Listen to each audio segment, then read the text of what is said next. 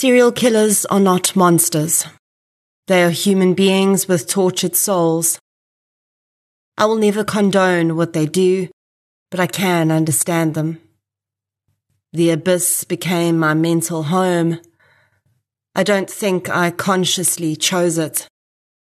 It beckoned and lured me, and I suppose the crusader blood I inherited from my mother answered the call. Those are the words of Micki Pistorius, South Africa's pioneering criminal profiler. It's a quote from her book, Catch Me a Killer, which has just been adapted into a Showmax original series, also called Catch Me a Killer. The first episode is already out on Showmax, and over the next few weeks, on the TCSA feed, you'll be getting short companion podcasts to each of those episodes. This is the first. In this episode, I'll discuss a bit about Dr. Micki Pistorius and her role in criminal profiling in South Africa, and then we'll delve into the first case covered in Showmax's Catch Me a Killer, the station strangler. South Africa in the 1990s was a brewing pot of incredible change. Finally, the majority of oppressed citizens had the right to move freely, and archaic, inhumane pass laws were no longer in force. Large swaths of honest South Africans moved between provinces, seeking employment, a better life, and the promise of a new South African dream. This same movement activated individuals with a different motive. Serial killers. Around this time, South Africa faced an epidemic of serial murder. Individuals with violent fantasies who recognized they had a huge group of potential victims on the move, separated from their families, seeking employment, and extremely vulnerable. They struck one after the other. Each series of murders was more terrifying than the last, and the South African Police Service had to react quickly. The unit created within the SAPS to track and identify serial offenders would become known as the Investigative Psychology Unit, or IPU. In a generally patriarchal organization at that time, it seemed clear that one of the many experienced male police officers would head up the unit. Instead, the pioneer of criminal profiling in South Africa would be an unexpected appointment. A woman who was not only prepared to stand up for her place in the service, but also willing to spend time inside the minds of killers. Between 1994 and 2000, in her role as the head of the IPU, Dr. Micki Pistorius pioneered the profiling of serial offenders in South Africa and trained hundreds of detectives in the investigation of psychologically motivated crimes. Her legacy has made South Africa's response to identifying, capturing, and convicting serial killers one of the best in the world. After leaving the SAPS, Pistorius wrote several books about the cases she'd worked on and some of the fascinating and terrifying criminals she'd helped put behind bars. The books were perhaps an effort to purge her mind of the scenes and killers still lingering there. She could have no idea that not only would some of those books become bestsellers, but one, Catch Me a Killer, would eventually become a television series. In the brand new Showmax original crime series, Catch Me a Killer, some of Pistorius's most infamous cases are explored from inside the mind of the woman who helped hunt the killers.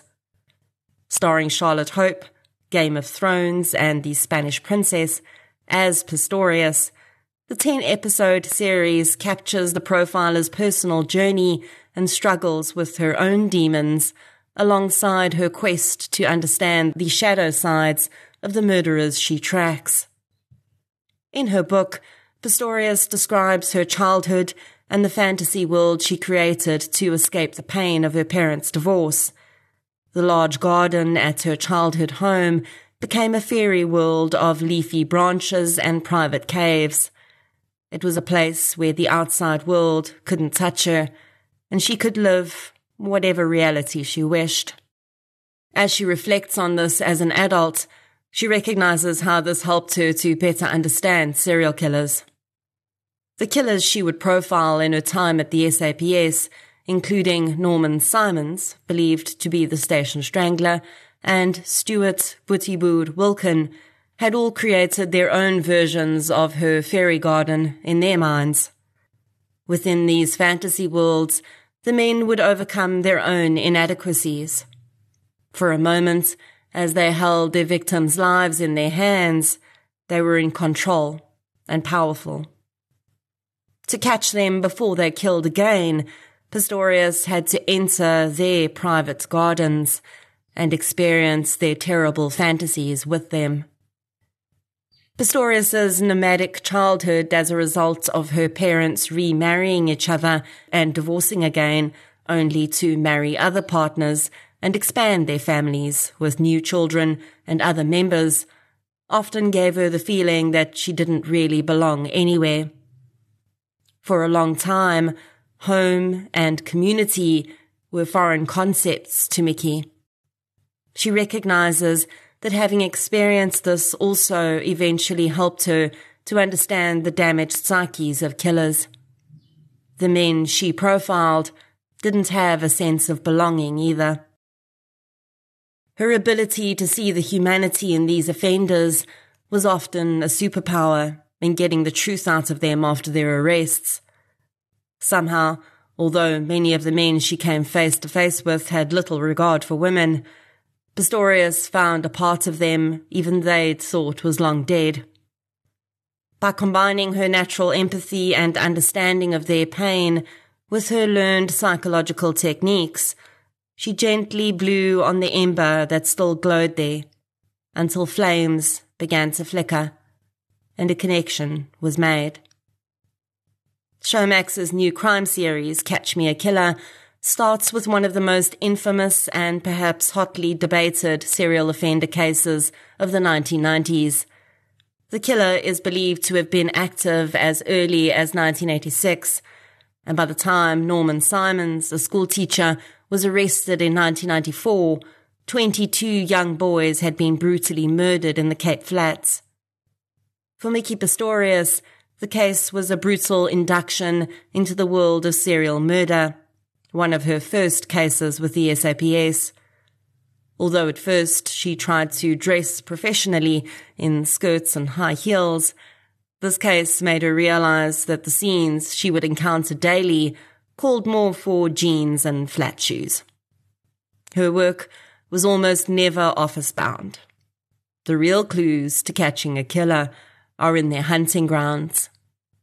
In the case of the Strangler, the sandy dunes bordering Mitchell's Plain were where the brutalized bodies of so many young men were found. Her profiles matched the arrested killers between 95 and 98% of the time, and the Station Strangler case was no different. Norman Simons was eventually convicted of just one of the 22 murders, but remained a strong suspect for the balance. Catch Me a Killer takes viewers deep into the world of terrifying killers through the eyes of the woman who spent, perhaps, far too much time in their minds. In each weekly episode, a new killer is added to Pistorius's kaleidoscope of crime. Some have monikers the public will recognize, Boetie Boer and the ABC killer. Others, like the saloon killer, hardly made a blip on the media radar at the time but they're equally fascinating and terrifying. And the first of these cases we're going to look at in deeper detail today is covered in the first two episodes of Catch Me a Killer, The Station Strangler. I first covered this case really early on in my podcast journey. I'll link the full episode to that in the show notes if you'd like to listen. In March 1994, two young boys, Elroy van Rooyen and his cousin, Reno, ventured from their home in Strand, Western Cape, to earn some pocket money by pushing grocery trolleys. They encountered a man who offered them money to play arcade games and then asked for their help in carrying boxes to a nearby train station. Suspicious, Reno left, but Elroy continued on with the man, leading to Elroy's disappearance. A week later, his body was found, marking the end of a series of murders attributed to the infamous station strangler. During the backdrop of South Africa's transition from apartheid to democracy in 1994, Mitchell's Plain, a suburb of Cape Town, became terrorized by the station strangler. Originating in the mid 1980s, the killer's victims, predominantly young boys, were found in and around railway stations. Despite community panic and pleas for police action, initial investigations lacked resources and failed to recognize the pattern of serial killings. The station strangler's methodical spree continued into the 1990s, with victims dumped in remote areas. Families, distrustful of the police due to historical tensions, often delayed reporting missing children. The discovery of numerous bodies led to community led searches demanding police attention. A weekend search uncovered more victims, including adults, prompting the establishment of a dedicated task force, the Station Strangler Squad, in February 1994. Led by Lieutenant Johan Kotze, the task force was equipped with ample resources, including criminal profiler Micki Pistorius, who provided crucial expertise. The Station Strangler Squad faced a deluge of tips from the community, leading to 2,000 suspect interviews within three months. Amid political campaigns and media pressure, they worked tirelessly, barely sleeping, and even consulted convicted child molesters for insight into the killer's behavior. Community unrest escalated, with protests and vigilantism threatening public safety.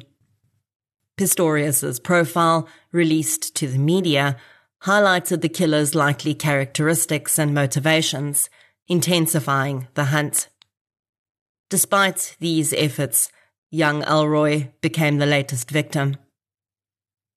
An eyewitness sighting and a psychiatric nurse's tip led to the arrest of Norman Simons, a respected teacher and volunteer in the community.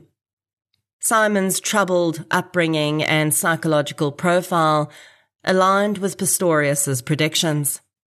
His confessions, which were often retracted and then reinstated, revealed a troubled psyche influenced by childhood trauma and familial abuse. While Simon's arrest initially shocked the community, revelations emerged linking him to some of the victims. Colleagues recalled his suspicious behavior during the killings, and parents remembered interactions between their children and Simon's, raising chilling suspicions. Despite challenges in securing DNA evidence due to decomposition, Simons was charged with Elroy's murder based on eyewitness testimony and confessions. As the community grappled with the betrayal of trust, Simon's arrest shed light on his sinister double life, leaving scars on the affected families and the community at large. The trial of Norman Simons commenced on February the 27th, 1995. His defense attorney, Koos Louw, raised doubts about the validity of eyewitness testimony and the scenes pointed out by Simons. Simons would ultimately only be convicted for Elroy's murder. He received a life sentence, which he unsuccessfully appealed in 1998. Louw remained steadfast in his belief in Simon's innocence, pledging not to cut his hair until the man was exonerated. In 2005, an inquest into the original Station Strangler killings uncovered discrepancies casting doubt on Simon's guilt. DNA evidence and witness accounts did not align with Simon's, challenging his conviction. Further investigation revealed flaws in the prosecution's case, including witness inconsistencies and the suspicious timing of a reward offer. The inquest continued for three years, concluding in 2008 with findings suggesting Simons likely committed multiple murders, but refraining from recommending further prosecution due to the passage of time. Doubts persisted about Simon's guilt, fueled by evidence contradicting his conviction. In 2015, Norman Simons became eligible for parole but was denied. Finally, in 2023, Simons was released on parole. Interestingly, although he'd only ever been convicted of one murder and is not technically considered a serial killer, nor proven to be the so-called station strangler in a court of law, the Department of Correctional Services, in its statements around that time, referred to Simon's victims in the multiple rather than the singular. Simons is believed to be living in Parow in the Western Cape.